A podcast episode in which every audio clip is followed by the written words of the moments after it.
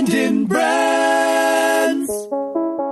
Hey, this is Phillip Stutts from Winbig Media. And if you're trying to figure out how to be deep, connective marketing, you've got to continue to listen to Brandon Burkmeyer on Brands on Brands on Brands. In a world where advertising is ignored, business is exposed, and the only constant is change, how do you build a brand that matters? Welcome to Brands on Brands on Brands, a home for those who think different and push their boundaries. This is where branding that matters lives. Now, here's your host, Brandon Burkmeyer.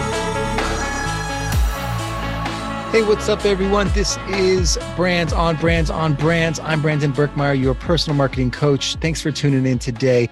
This is where we believe that building a brand that matters is the only way for a business to thrive tomorrow. I'm excited to talk to you guys. It's another interview day because on Mondays we bring you interviews. On Thursdays we bring you the strategies, the tactics, diving deep one on one. But interviews are always fun for me because I really get to pick the brains and collide ideas with the thought leaders out there in the marketing world. And today is no different. Today we have Phillip Stutts.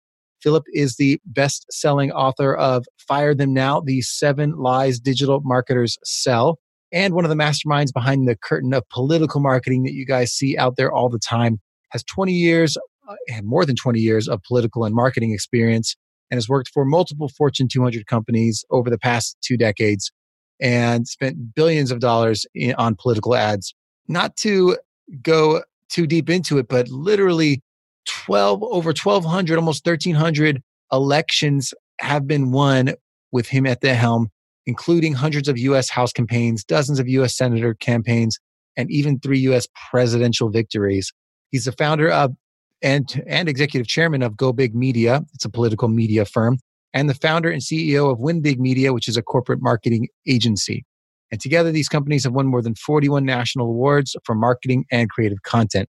In addition, he is represented by Gary Vaynerchuk's Vayner Speakers, which I know a lot of you have heard. He's a keynote speaker for one of the country's largest privately held speaker bureaus and has made more than 260 national media appearances, including CBS, ESPN, Fox News, Fox Business, MSNBC, CNN. The list goes on has also appeared on some of the world's most popular podcasts. Hopefully, he would call this one of them.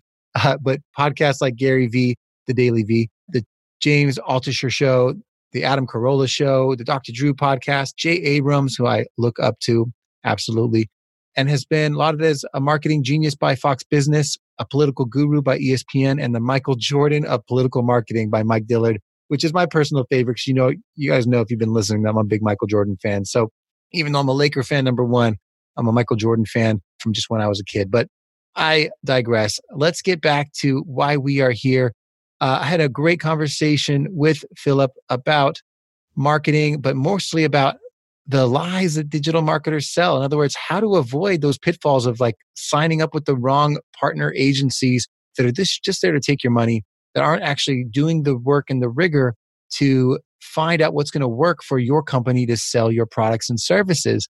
It happens all the time. And finally, he's putting a stake in the ground and saying, this is what to do so that that doesn't happen. And we get into that. Uh, we get into his five steps to successful marketing programs and some of his big ideas around what you need to prioritize in your marketing program. So let's get started with that. If you guys want to check out his website, it is phillipstutts.com. That's P H I L L I P S T U T T S.com and winbigmedia.com. And we'll talk about that again in the show because he's offering a free marketing audit for you guys, which is not just a rinky dink audit, like a really robust, in depth look into your business. So listen for that. And with no further ado, here we go. Check it out. Brandon Brands. All right, let's get going. Today, I'm excited to bring to you guys our guest. Please welcome Phil Phillip Stutts. I don't want to call you Phil. We just got to know each other. Phillip, thank you for being here with me today. Hey, so honored to be here, Brandon. Thanks for having me. Does anyone call you Phil or is that like a no no? I actually don't care. but no one calls me Phil. Uh, usually people don't know know me call me Phil. I feel like if you're in your 20s, you can get away with Phil, and then once Yeah. you're, you're like Yeah, grown no, up, I've like, always I've always gone by Phillip. Some, you know, it's funny. People in the northeastern part of the United States, they love to shorten anybody's name. Yeah. So they just call me Phil, and I, I don't care. You know, my, listen, Phillip is my middle name. My first name is Eugene, so I'm much happier with Phil or Phillip than Eugene. So Perfect. they- well, we, we opened a can of worms there, but uh, you know, I've never been asked this, by the way. uh, we're keeping it fun. It's just, it's, you know, it's real people we're talking to here. It's not just, you know, marketing speak the whole time. But the reason I am excited to talk to Phillip today is we get to get perspective that speaks directly to business owners about how to take ownership of your marketing approach, how to avoid being exploited by your marketing partners. That's why I'm excited. It's something I've talked to before. Uh, are you ready to go? Oh, I'm ready. let's get started with a little bit of the inspiration, the initial inspirations for the book. What was happening in the marketing landscape that stood out for you? Yeah. At first, what got you down this rabbit hole? Well, I'm gonna. It's gonna go into a place your listeners probably don't think. But in 2012, I was diagnosed with an incurable disease. I have an esophageal disease. It's called achalasia. It affects one out of 100,000 people. Most of those ones are in their 70s or 80s. I was diagnosed in my 30s. Basically, the muscles and nerves in my esophagus don't work. Therefore, food does not travel from when I swallow to my stomach and it gets lodged. Anything I eat, anytime I eat, and it is incurable and um, I pretty much spiraled downhill for a long for many years um, after this diagnosis, and I did nothing about it. Here I am claiming to be this like disruptive person or whatever you know in the marketing place, and then I literally in my own health, I did not Google the disease for five years. I had 15 minor procedures on my esophagus in this five year period and three major surgeries. The last major surgery, the, the doctor at the Mayo Clinic, because that's where I'm being treated, basically said, you're going to uh, have to have your esophagus removed within five to 10 years.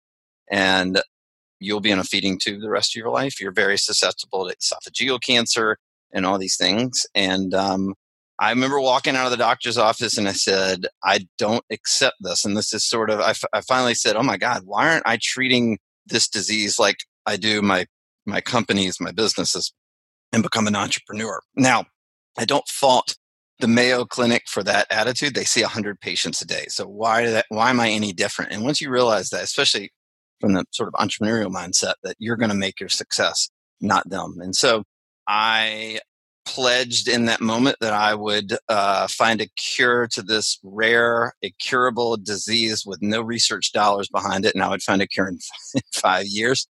And this is like the ignorance of an entrepreneur is sort of a, a beautiful thing, and I'm completely ignorant, right? And so this all leads around back to your question, which is I decided to take this leap. I wrote an article in Inc. magazine saying I was going to find a cure. That was three years ago. There's too long a story. I tell it from stage, but it's too long a story. But I will tell you this the sum of it is in about six weeks, I will start the first ever clinical trial uh, that has ever been done, not on animals, not on humans. About six months ago, they um, extracted stem cells out of my thigh muscle and they're they've grown them in a stem cell clinic and they will inject them into my esophagus in about six weeks to try to regenerate the muscles and nerves it's being done at johns hopkins it's never happened before we don't know if it'll work or if it'll be catastrophic we don't know and I'll, we'll find out soon enough but my point is get, rounding back to your question Yeah, and, and I get the lesson. I'm like, and I'm drawing the parallels, and I'm glad you're going to draw it for them too. Yeah. Uh, the idea that if you just do what you're told, you're gonna, you might miss some huge opportunities because you, you do have to take a little bit of ownership and responsibility for everything. man i, I was I, I ceded my health to the mayo clinic who wouldn't do that and that was a big mistake. Not that i don't need to listen to them on some things but i needed to take control. And it just changed this mindset in me. And all of a sudden i just changed this mindset like i want to go create a big ad agency and i work in politics so i wanted to create so i five years ago i created go big media which is a political ad agency marketing agency we have grown that to be a $30 million business with no outside investment, no loans, and I'm the sole owner. And we did that in less than five years. And so I pivoted a few years ago because I had a friend of mine tell me, you should be doing this in corporate America because corporate marketers could learn a lot with how you market candidates. Don't get away from the partisanship. I'm not talking about that. And so I said, Oh, that's interesting. So I said, You know, before I do that, I'm going to go do my work. And so I interviewed 100 CEOs from Fortune 500 to small business startups. And this goes back to the, the question of where it came about. And every one of them had the exact same answer. I mean, honestly, I didn't, no one deviated. It wasn't like one out of 100 that was different. They all had the same answer. All of them had hired marketing agencies. All of them had fired marketing agencies multiple times. That the rules of the game in marketing did benefited the marketing agency, not the business. And that they felt taken advantage of and they felt like that they couldn't trust anybody in marketing. Now, if you work in marketing, you're listening to this right now, you're like, oh yeah, our clients don't trust us at all. And I get it. Like I, you know, I'm I own multiple marketing agencies. And so I said, you know, it's interesting. I'm gonna throw a huge curveball to the crowd right now political marketers are more ethical than corporate marketers. Now what? that's the curveball. Yeah. Here's why.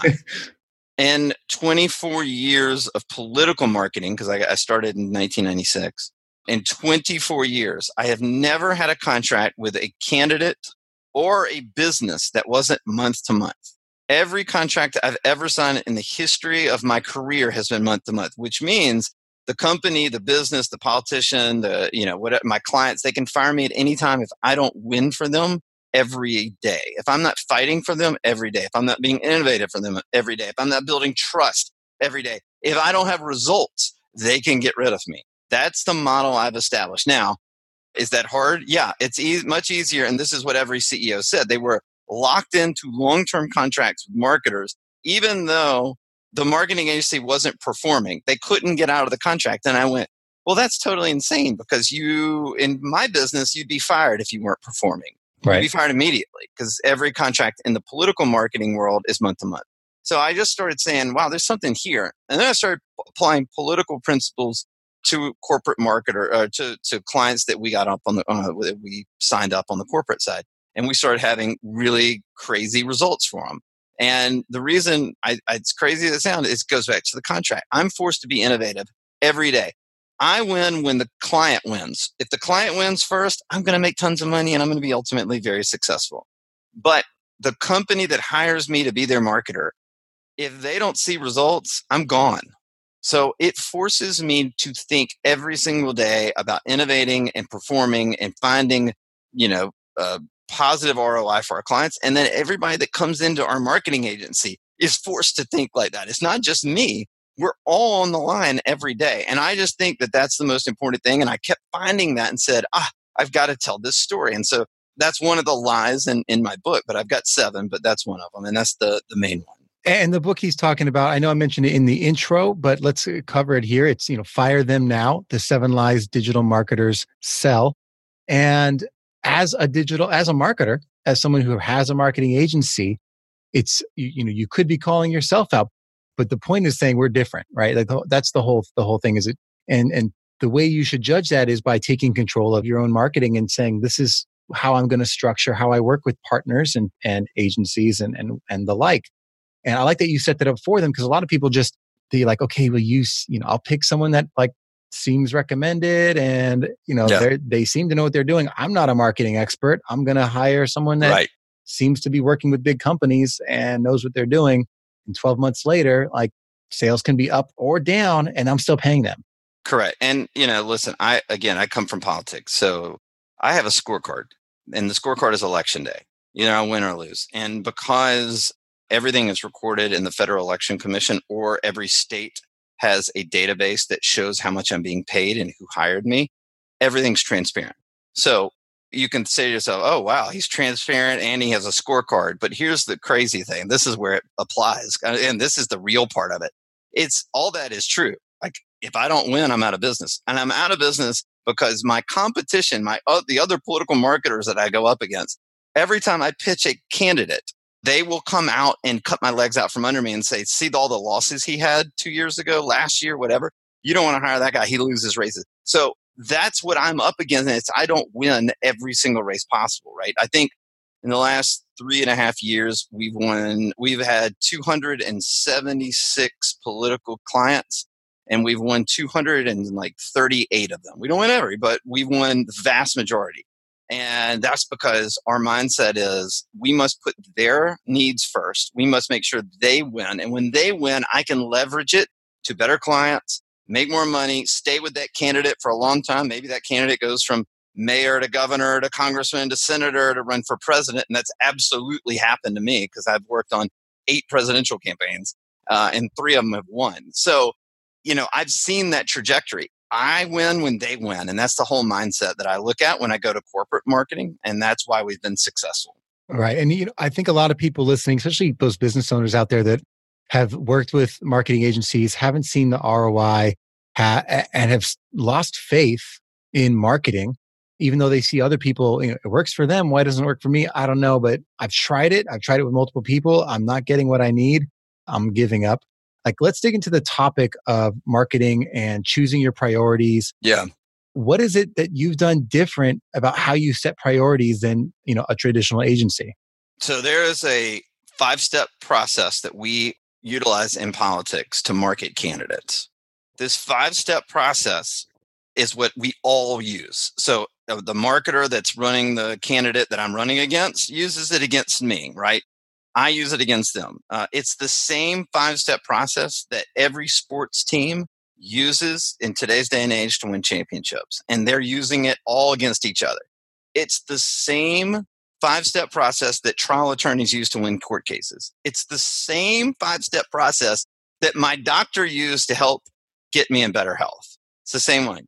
The only industry that I have found that is not following this process, 99% of them are marketers and businesses. And so what I've done is applied this five step process. I, we call it the undefeated marketing system. I'm actually in trademarking it right now. And we've applied it to businesses, and everybody that has followed it has grown their bottom line. Now, there are plenty of businesses that have come in and said, I want the get rich quick pill. And I I don't have it. But if they follow these five steps, and I'll walk through them with you, and this is what we do in politics. So let me ha- tell you how we do it in politics, and then I'll apply it to business. Does that work? Yeah, it works. I thought you were going to throw in like it's the it's the same five steps that Jesus used to start oh, his own thing. I and, should you know, probably work that one out. that see if it's it might be it might have been what he used to spread the message across the country. You know, who knows? I'll tell you how it works in politics and in sports, and then I'll tell you how it applies to corporate. So stay tuned because I'm going to get there, but the metaphors are going to be powerful. Okay.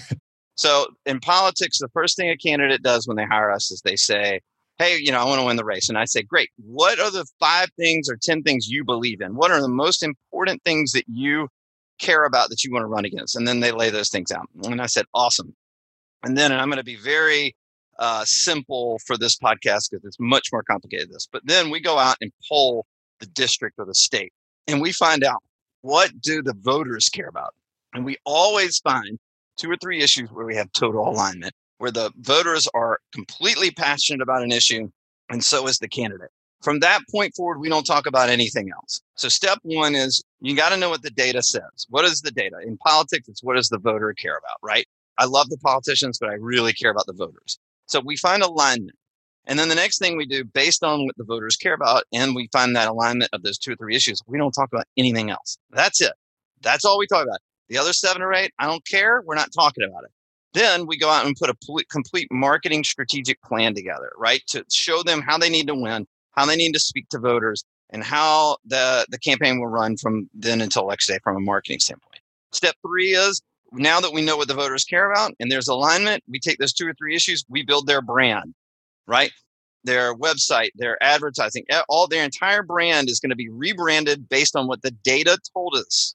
Step four, now that we know those two or three things, we are going to test them a hundred different ways. So there are, you know, in this day and age, you could run a hundred ads on the exact same. And I hate banners, but give me, uh, but we could run a hundred banner ads as a test. I like banners to test message and creative. I don't like banners to convert, right? So that's a way to do it at a low cost. It doesn't cost the business owner or the or the politician a lot of money. So we will test, we will A/B test those messages. And of 10 concepts we come up with between those two or three messages, we will find something that crushes, that rises to the top. Like if we talk about this issue in this way, there is no stopping this candidate. You know, we know from all the testing that they are on fire. and the way you're communicating that particular message. From that point, we've eliminated that's one through four. We've eliminated all the all the risk. We now know what the data says. We're following the data, not a bunch of let's sit around the table and have some brainstorms. And we've now launched the campaign, the ad campaign, the marketing campaign, and we go 100 miles an hour. Those are the five steps. In sports, all right, let me walk through. The first thing they do after let's uh, who's your favorite? Do you have a do you like football? Uh, well, I'm a Lake I'm a Lakers fan. LA okay, Lakers. great. You love the Lakers. All right, so yeah. the Lakers have a game in three days. Who, who do they play this week? The just lost to the Bucks. Well, yeah. I saw that, but not take that one off the table. Do you know their next game? No, I don't. All right, great. They're playing the 76ers. Right. All right the first thing that LeBron and the team is going to do is they're going to go in and watch film. They're going to study the data of their opponent, right? Right. So they're going to figure out the data. Then they're going to put a game plan together. That's your strategic plan, right? Then the owners of the company, let's say it's going to be uh, a home game, they are cleaning the jerseys, they are cleaning the arena, they're making a great experience at the arena. That's brand. They're rebranding it based on what the customers want, right? The second thing is, what are they going to do? What is what are the Lakers going to do? What are LeBron and the Lakers going to do between now and game day? They're going to practice. They're going to test their game plan. They're going to see what works against. They think will work against the 76ers. What what won't work against the 76ers. Before they do that, then they go out and play the game. So this is what every team does in sports. This is what we do in political marketing. By the way, trial attorney, same thing. Uh, meta, uh, health, same thing. And when we got into the corporate marketing world, we realized nobody did this. The first step I do before you can, you, you have to follow my five steps or you can't work with me. But the one thing we do is we, we built a uh, partnership with the largest data collection company in America. We're the only marketing firm that has this partnership. And I went out and spent a lot of money to have the ability to access their platform. So I take my clients. So we've worked for a huge apparel company. We've worked for a high eight figure health food company and we overlaid their customer data onto this platform and we tracked what their customers had done the previous six months and what they're doing in the next month. And the reason that's important is now I can tell you what those customers think, what they feel. I can tell you their top values in life. I can tell you what, what they go, what websites they go to, what they read, what I can tell you what connected TV they're watching on their, on, you know, on their devices. And I can tell you what platforms they go on in a chronological order from highest to lowest. So if that company has a customer base that doesn't want to be on Facebook and they're running ads on Facebook, well, now you found where all marketers are going wrong. They're throwing out and saying you need to run Facebook ads or Instagram ads. What if their customers aren't there? And so I go and find out where the data tells me to go. In addition, now I know how to market to them on the things they care about, not what the business owner wants to talk about. And I think that's a critical component. So right. that is step one. Obviously, step two is we take that data and devise a marketing plan for them. Step three is we take whether it's their website, their creative, whatever, we rebrand them based on what the customer wants to see from that company. What is important? For example, we worked with an Instagram influencer. She had mil- um, almost a million followers she sold beauty products. And she said, I built this platform. We're, we're doing conferences, we're selling products, and I want to go to Facebook next. And I said, cool, but let's find out what the data says. So we overlaid her customer base, her followers, and we found out that Facebook was the fourth ranked platform for her followers. And she was about to go invest hundreds of thousands of dollars to try to win that platform. Number one was not Instagram either. Number two was Instagram. Number one was Pinterest. Pinterest. Right. She had never developed anything on Pinterest. The data told me where to go. And so we've developed that and saved that person millions of dollars over the long run to go to where the customer is and then talk. And we also found in the data that the customer base was very religious and very family oriented. And she was too. But she had never told anyone from stage or on Instagram the amount of money she gave to charity, which for people of faith that are faith based, that is incredibly important. And so we said, you've got to go out and tell the story of how much money you give to charity, how much you volunteer, what you do. That builds a deeper connection. And then we built the plan, right? We rebranded certain, you know, around the things that the customers really cared about. We tested it and found out what worked. And then we launched to grow the brand on different platforms. And we do this with everybody. And the reason I like named it and trademarked it undefeated marketing system is because we haven't lost when we've applied it. Right.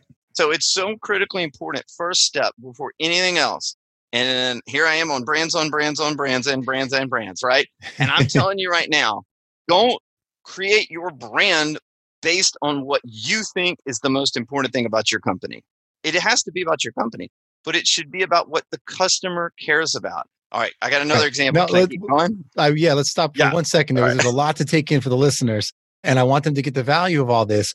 And I don't want you to lose that thought. So keep that thought. Yeah, The piece that I think what what you start to hear is, but this is what all the marketers promised me to begin with. They all, you know, say they do research, they know my consumer, they say they know what marketing channels I'm supposed to be on, and they say that they test. But I feel like there's what people say, and then there's versions of what they do that are different than like the rigor that you're putting through for for a lot of these uh, the, the brands that you're working with. Yeah. And I think that's the difference. But like knowing who's doing what and if it's working, like are they actually doing the rigor that you're talking about or are they not? That seems like a hard thing to judge, especially when you're just getting to know an agency or a business to work with. Yeah, I mean, I would just say uh, that you know, first of all, and I lay this out in the book, like how the business owner can win, right? And I, I mean, I was saying this: every decision I make with a, cli- a corporate client of ours, they know when they talk to me, and we're going to make a decision, whether it's to go from one step to another, or it's to figure out with that, let's say, step five, which I believe should be more in the sort of how do you develop retargeting pools? uh, you know, are you prospecting versus retargeting? And then what is the balance and what is it? Everything's backed up by data. Right. Like when we make decisions, we all look at the data. It's not me going, well, I think you should do this. And then we're going to move you over here. And it's like, no, here's what the data said we should talk about. Here's the data, how your brand should be. Here's the data that says your test, the testing that we did on these ads. Here's what worked. Here's what didn't. All right. So my other example is once we got to step five and we launched for this apparel company recently, we found out that once we got people in the this is an e-commerce business.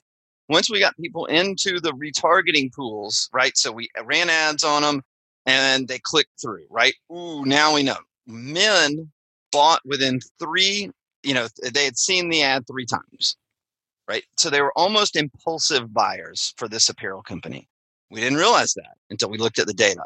But women, it took almost nine contacts for them to make a purchase. And the reason being is because they wanted to have a deeper understanding. They wanted a feeling before they purchased. So, for instance, so we did for men, we ran uh, in politics, we do negative ads, right? Well, I've incorporated that into all of our corporate clients where we do comparative ads that don't offend anybody, but draw comparisons, draw distinctions, and get people from really recognition to discovery. I, I trying to get people from recognition to discovery to acquisition, right? And we ran an ad that said, "Don't buy uh, your clothes from a shoe company. Just don't do it." That was the test ad that blew through the roof, right? It blew through the roof with men, not women, and that was interesting. I didn't really think about that. I thought it would just work everywhere, and then I went, "Okay, that's interesting." Women don't want the comparative ad for this apparel company. I get it. Sometimes women do like it, but this one it didn't work.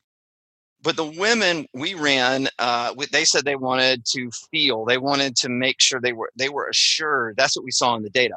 So we took real five star reviews of their product, and we made those the ads from Frank G. Like this is the most comfortable sweat. I'm wearing the sweatshirt. Most comfortable sweatshirt I've ever worn. Right like on and on. And then when we ran the five star ads, the the basically the valid third party validation ad, their average first purchase went from fifty five dollars to ninety two dollars at a forty five percent lower cost per purchase.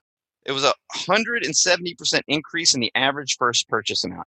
So my point is, is that like we need to go in there and figure out and maneuver and use it. But I'm not using it going, well, maybe next time they'll work. No, it'll work the data tells us where to go and then we put lighter fluid on it once we know it works Yeah. No, I love that. I, I'd love to dive more into some of these the lies that the digital marketers tell and sell because I think there's a lot of them out there, and I think there's a I've seen just like you know having to do the homework yourself. A lot of us have tried things and they haven't worked. We're spending money on things that are shiny, that are topical and trendy, and they, when you actually try them, they're not working for your business because you don't have this rigor. But first, let's get a little bit of like if people want to get to know you better. I'd like to get that out of the way early Sure. uh, because I want to dive into this book some more. Where can they find you uh, if they're looking for you? And what are you excited about right now? Yeah. So show notes, I'm sure you'll have it down there. It's phillipstutts.com. It's just my name. And if you go to phillipstutts.com, we have a free marketing on it. Uh, and I'd offer this to anybody listening. Basically, it's five minutes, five minute free marketing on it. You fill out uh, your basically your publicly available information for your company. My team spends two to three days pouring over that publicly available digital footprint of yours. And then they will produce a 25 point and seven to nine page report showing you what you're doing right and what you can improve. And we'll also do a 30 minute consultation to answer any questions you have and deliver the report at the same time. And that's free. And you can find that at phillipstutts.com. Got it. Yeah. what No, am I excited about? I'm, Exactly. I'm such a nerd, Brandon. I'm excited about retargeting pools. I, I'm, I'm convinced that you've got to create emotional connective cre- uh, like all the data in the world will get you nowhere if your if your creative sucks so i'm all about marrying great creative and all i've ever done the you know the most persuasive conversion marketers in the world are, are political marketers right i mean listen if i can get a voter to vote for an unknown or an unsavory candidate I, I can sell a tube of toothpaste. Like I, you know, like that's that's it's not hard, right? But what I'm really interested in is once you get someone from recognition to discovery. So let's just take a testing phase. We got a banner up, and and somebody clicks on that banner because they're curious, right? They're, they want to discover more. They're not going to buy, n- not from a banner, but it's going to tell you that message works. So then, how do you create high level creative that gets them from discovery to acquisition, and then how long does it take? How long does that retargeting take, right? And so every industry is different. Ecom is absolutely different than just normal B2C. And B2B obviously is completely different because B2B is more on the branding side, right? Or Right. anything else. So I'm sort of obsessed with retargeting pools right now and how they break down. Like we're in a woke world. I get it. Everybody's offended by everything. I get it but there are differences between genders and races and all that stuff. And I'm so curious how people choose because I don't look at whether you're a man or woman or whether you're black or white or Hispanic. I look at what the data tells me, and then I can deliver creative. And I want to be, uh, you know, to that demo that wants that creative. I want to be real clear. This is not a, I'm trying to manipulate you. I'm telling every marketer right now that you know everybody's out there screaming people everyone's got a phone in front of your face and it's absolutely true but no one is clicking on anything that they, that it can't find a connection with and what we lack in this day and age and i'm old enough to know this like i didn't grow up with cell phones i didn't grow up with uh, internet i didn't grow up with anything like that like we talked and we got to know each other and we were bored as stiff we were bored stiff but i developed deep emotional connective relationships with people and that is what not only millennials but Gen Z lack. And so I'm fascinated with how I can do this through marketing. How do I build a relationship with a product or service that makes people say, "Yeah, that makes me feel good. Yeah, I want to be a part of that. Yeah, I want to I want more of that." I'm obsessed with it. And that's what I'm fired up about right now. I love it. And you, you mentioned as soon as you mentioned like when we say political advertising, I know that the the elephant in the room that comes to people's minds is the like the slur campaigns, the negative, Yeah. whatever the versions Right. of all that. You have a whole chapter called "Go Negative," Yeah. uh, which I'm sure most people like as like as a business are like, I should avoid that. We see a lot of that in political Yeah. advertising. How does that fit into like the non-political advertising world? So it's the greatest use of creative right now across the board that I'm seeing anything else, and everybody's scared to do it. So if you do it and you do it correctly, it has unlimited ability to grow what you're doing, right? I wrote a book called Fire Them Now. I went negative on an entire industry, right? I mean, I'm it's a metaphor for what I'm preaching to people. We represented a a, a large eight-figure health food company. And when we looked at their customer data, we realized that 50% of them were vegan and vegetarian. And that, as crazy as this sounds, this is how granular we got. The 80%, or it was like 76 or 80%, hated soda. Don't ask me. I don't know. I just know the data shot back and said they were anti soda. Okay. And it makes sense. It's a health food company, right? Right. But how would you know soda unless you overlaid customer data to understand what they cared about and what they thought? So we ran in this test stage four, we ran all these, I think 10 ads, 10, uh, nine of them were positive, and one of them was an anti soda ad for the company, right? And the number two performing test ad we ran was the vegan vegetarian ad. Okay. But the negative anti soda ad had a 2x click through rate over the number two ranked ad, not over everything else. The number two ranked ad. So the number two did great. But this the, the comparative ad, and it was basically, you know, it wasn't even that bad. It was just like, you know, don't say no or you know, don't use soda, buy this product. I mean, it was something like that. I, you know, I don't uh, right, right, right. have NDAs, so I can't get yeah. into who it is. But we had a 2x click through compared to the number two tested ad and a 20% higher conversion rate over that number two very successful ad. That is an extraordinary number if you're talking about an eight figure business, a high eight figure business. And what I'm telling you is across the board, we are seeing this. Again, for the apparel company, we ran an ad that said, just don't do it. It connected with men. They went, they laughed and they said, and you know, they probably said, yeah, why am I buying clothes from a shoe company? That's not what I should do. And they clicked through and they discovered this ad and it had the biggest ROI. So among men. So my thing is, let me say this. The reason we did it was because the customer base of the apparel company wanted to wear higher quality clothes, right? And or casual clothes, right? They wanted something that felt great. So going negative against Nike was not offending anyone in their customer base. Going negative against the soda industry to a customer base that's hated soda at a 76% clip, the other 24% probably didn't care either way. And they were all vegan and vegetarian. Well, that is just good use of the data to build a bigger connection and the reason it builds a better connection is you're right. We're divided right now. People respond to emotional pitches and pleas.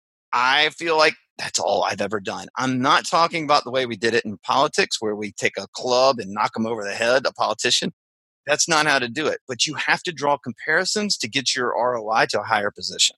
Well, I think what, what I'm hearing a lot of is that the idea that you have to do something that, that gets them to feel something. And most things people either ignore or they're agnostic about one way or the other, especially if it's an ad.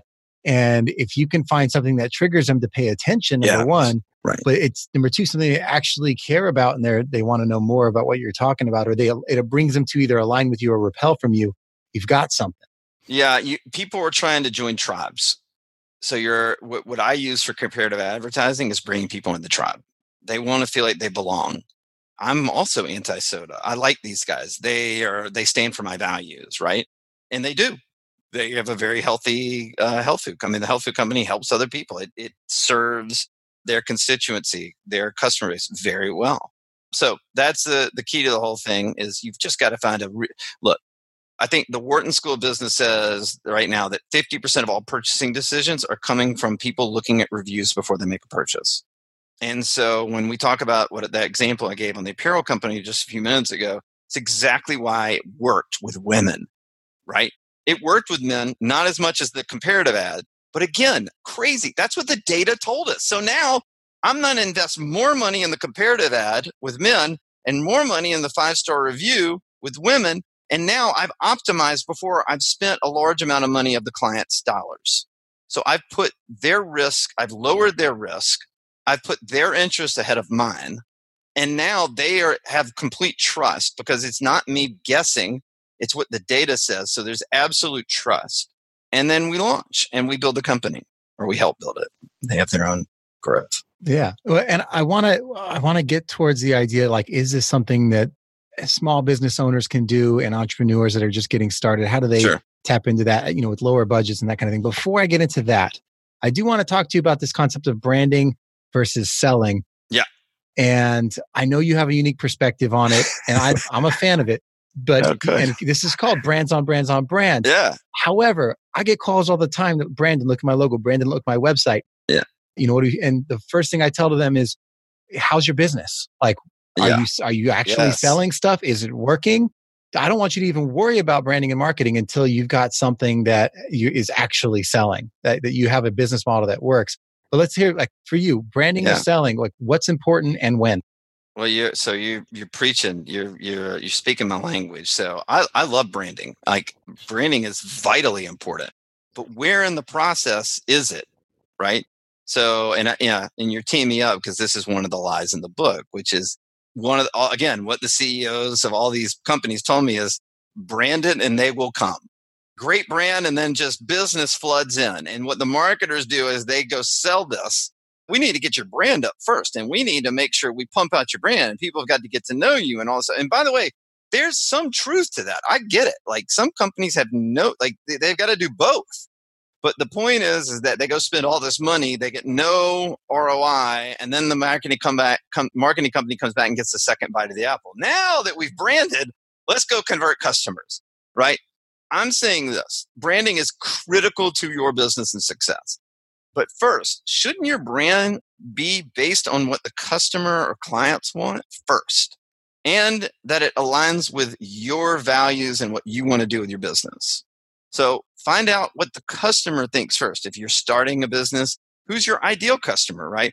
So, like I told you, we have this uh, partnership with the largest data collection company in America. I paid a six figure licensing fee so that I could then offer it to companies at a drastically reduced price, like 1% of what I paid.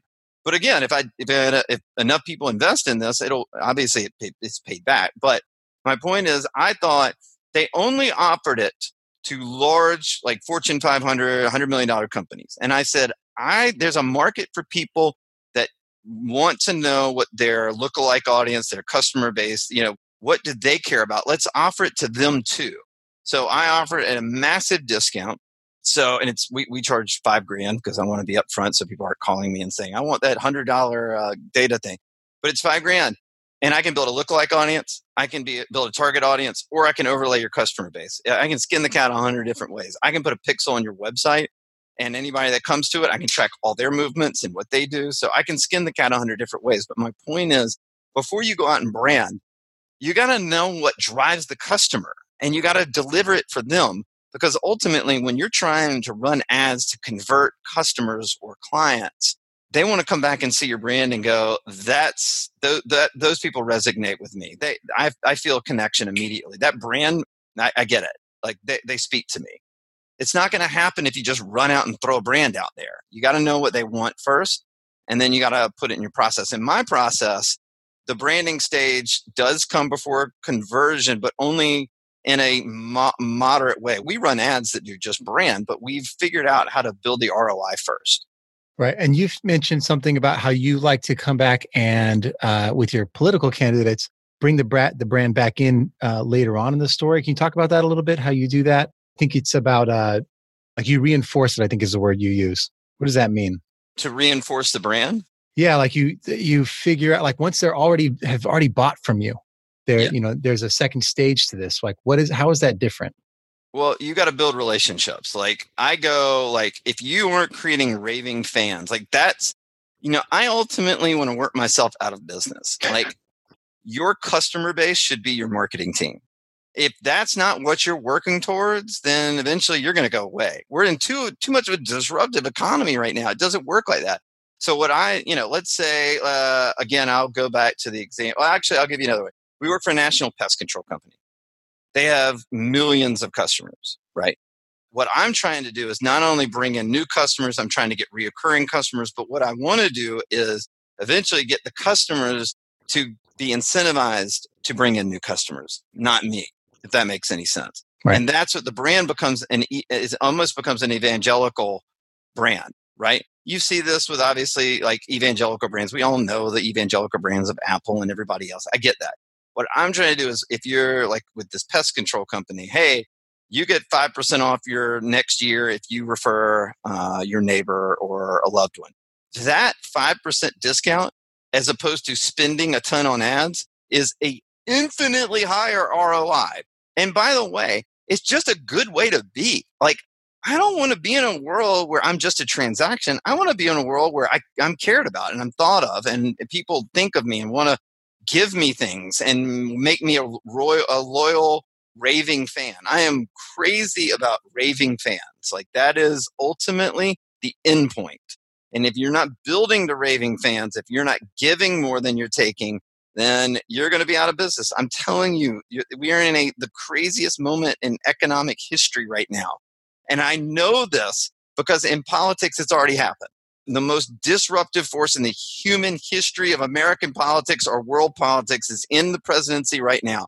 Whether you hate him or whether you love him, it's the most disruptive force that has ever existed everybody's had to adapt and adjust and innovate and come out of that, whether it's through the marketing or whether it's through policy or whether it's through lawmaking or whatever it is. Like I've seen it. And this is actually what's happening in the economic world right now, in the marketing world right now. You've got to build connections, deep connections. You have to maintain those relationships. And that's the way to grow your business infinitely. I love that. And I think the as we're getting towards the end here and where we have a just a little bit of time left together, I'm thinking like the the things that I see all the time right now are the the business owners that are trying to get moving, trying to get started, and they're they're saying, yeah, you know, okay, I'll. You're telling me I should build my brand a little bit. I'm gonna, you know, I'll let you take the reins and you'll build my website, you know, for you know X amount of dollars, right. and you'll get me up on Instagram because I don't know anything about that that tool because that's where all the people are saying the attention is right now. And you know i pay for this this shiny object this pretty thing that has no following number one. And and uh and i'm so paying you a, a, monthly retainer because you told me retainers are what i'm supposed to be you know it's what you're worth. This is what the, the environment that, that businesses are, are in right now yeah. what they're being told is marketing what can they do different? In other words like they're started they don't know what to do but they need and finding a partner to trust is damn near impossible. Yeah. So like how do you take ownership and start to understand like yeah i get it you should be testing you should you know you should learn yeah. more about your customers but how do you get started doing that? Like how do you find e- either how do you find the right partners number one or how do you learn enough about it yourself that you aren't going to be building shiny objects that don't actually sell your your product? so that's a great one. The first thing i'd say is everybody should be doing it themselves first right and there's going to be a lot of hit and misses and you know people say well i don't have $5000 to spend on uh, overlaying a customer base or i have no customers and i don't have 5000 to spend on a lookalike audience. So the thing i say is good you have surveymonkey.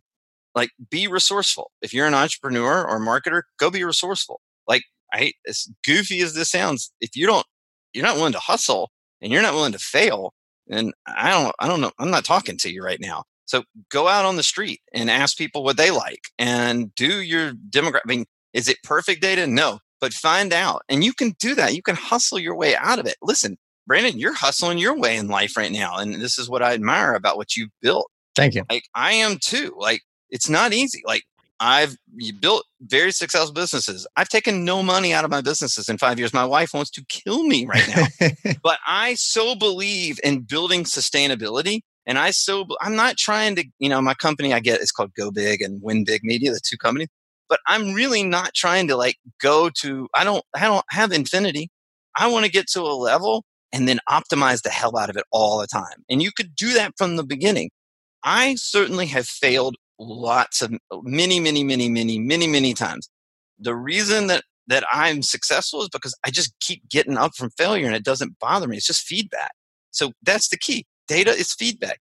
Go figure out your feedback. Test your logos you know, uh, Tim Ferriss even preached this in five hour or four hour work week many years ago.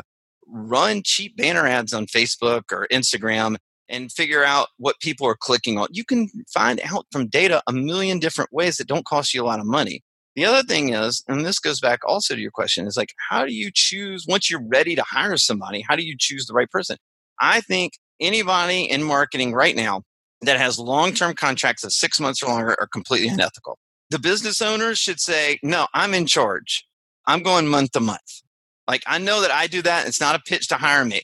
You should demand it out of your marketing firm that you're working with. And if they say no, that ought to tell you where their priorities are. So are they working for your win first? And that's the question I would keep asking over and over and over. And, you know, I just like, I go on and on about this. Like if they say, we got to go spend all this money on testing. Well, everybody tests you shouldn't spend a lot of money on testing. You should, sp- I, I, like I said, I've found success testing creative and, and messages on banners. It doesn't convert, but man, do you get good feedback out of it. And you don't have to go spend a 100,000 or $500,000 testing these things. You can do it for $5,000. And we do because I'm obsessed with showing the business owner that they don't have to spend all this money up front in order to win the game of marketing. I think that's huge. And it's something I've preached here definitely. I also think, you know, building project based work instead of retainer based work. And when you're getting started is huge. You could say, what's the start and end of this? What are the results right. I'm going to get for the thing I'm building? Sure, maybe I just need a website, but I don't need you to maintain it, you know, for a thousand dollars a month. Right. Maybe I just need you to build one Facebook ad. Yeah. And I can learn how to run it myself or whatever the thing is. And then you know, get that yeah. feedback. The example I'm about to give you, please, I'm not asking like for every startup to give me a, a buzz. You're certainly welcome to. But we've done so much work in the pest control industry, right? For national chains that a competitor entered the marketplace and they just didn't have a lot of money. And they came to us and we they they worked for these big national pest control chains and they wanted to start their own. And they loved working with us. So soon as they started, they've been working for a year. They've gotten it now to be a seven figure business. And they came to us and they said, We got to have you guys our marketers. Like, you guys, we love working with you guys and all this stuff. I said, Cool. And I said, But we're starting. So, what can we do to protect our risk a little bit? And we said, Yeah, we know how to sell this. We've been selling it successfully for a long time. So, here's what we're going to do we're going to take a percentage of every sale. And you don't have to pay us our typical retainer. And they went, we all win and they trust us. They know us, you know, we've built a long term relationship. And, and no one's offering that. Like no marketers out there are offering that. Well, my thing is you should, why not ask them that? They can say no. And by the way, nine out of 10, I'd probably say no. But we'd worked with these people. We, we love working. Like I, I just missed working with those guys. They were great, fun marketers. They completely trusted what we did. So in that particular company, they were working for a national chain they walked through all five steps of our five step process. In month four, they had the greatest, this was back in May, they had the greatest month in the history of the company. The company's 40 years old because our ads, our creative, our videos that we shot all intersected all the messages from all the data. It was a family owned business. It was created by a family. They gave to charity. They had green safe products in their, you know, arsenal of pest control offerings all of these things are what we found in the data. And then when we applied it to the creative we had, we produced the greatest month in the history of a national pest control chain. And so like the steps work. You got to build trust. There if there are good opportunities have people say hey have a have a piece of the action but you got to prove it first. Well i think that's that's a huge one. You've been dropping bombs on us all day. I i appreciate it. Guys the book fire them now the seven lies digital marketers sell is out there and available for you. Go to winbigmedia.com or phillipstutts.com. Those links will be in the show notes and get that free marketing audit. If it's, you know, you want to see how your business can, you know, be doing a better job at marketing, check that out. There's so much from this. Rewind it, take it back. Think about what you can be doing in your business to take a little bit more control of your marketing and not just hand it off and, you know, gamble and see what happens. Phillip, awesome having you here today. Hey, I'm really honored. Thank you for, you know, we talk about connection. This podcast costs you more than it brings in. Fair? That's for sure. And you are giving back and trying to help others, which is what we all should be doing. So I honor you and I'm grateful to be here. Awesome. Thanks so much. And thank you guys. Keep on listening, and I'll catch you guys next week. You've just taken your marketing knowledge to another level with this episode of Brands on Brands on Brands. But we have plenty more ways to not just help you build a business, but build a brand. Head over to brandonbrands.com for more resources, as well as access to our blogs, videos, and exclusive coaching sessions with your host. Be sure to visit brandonbrands.com.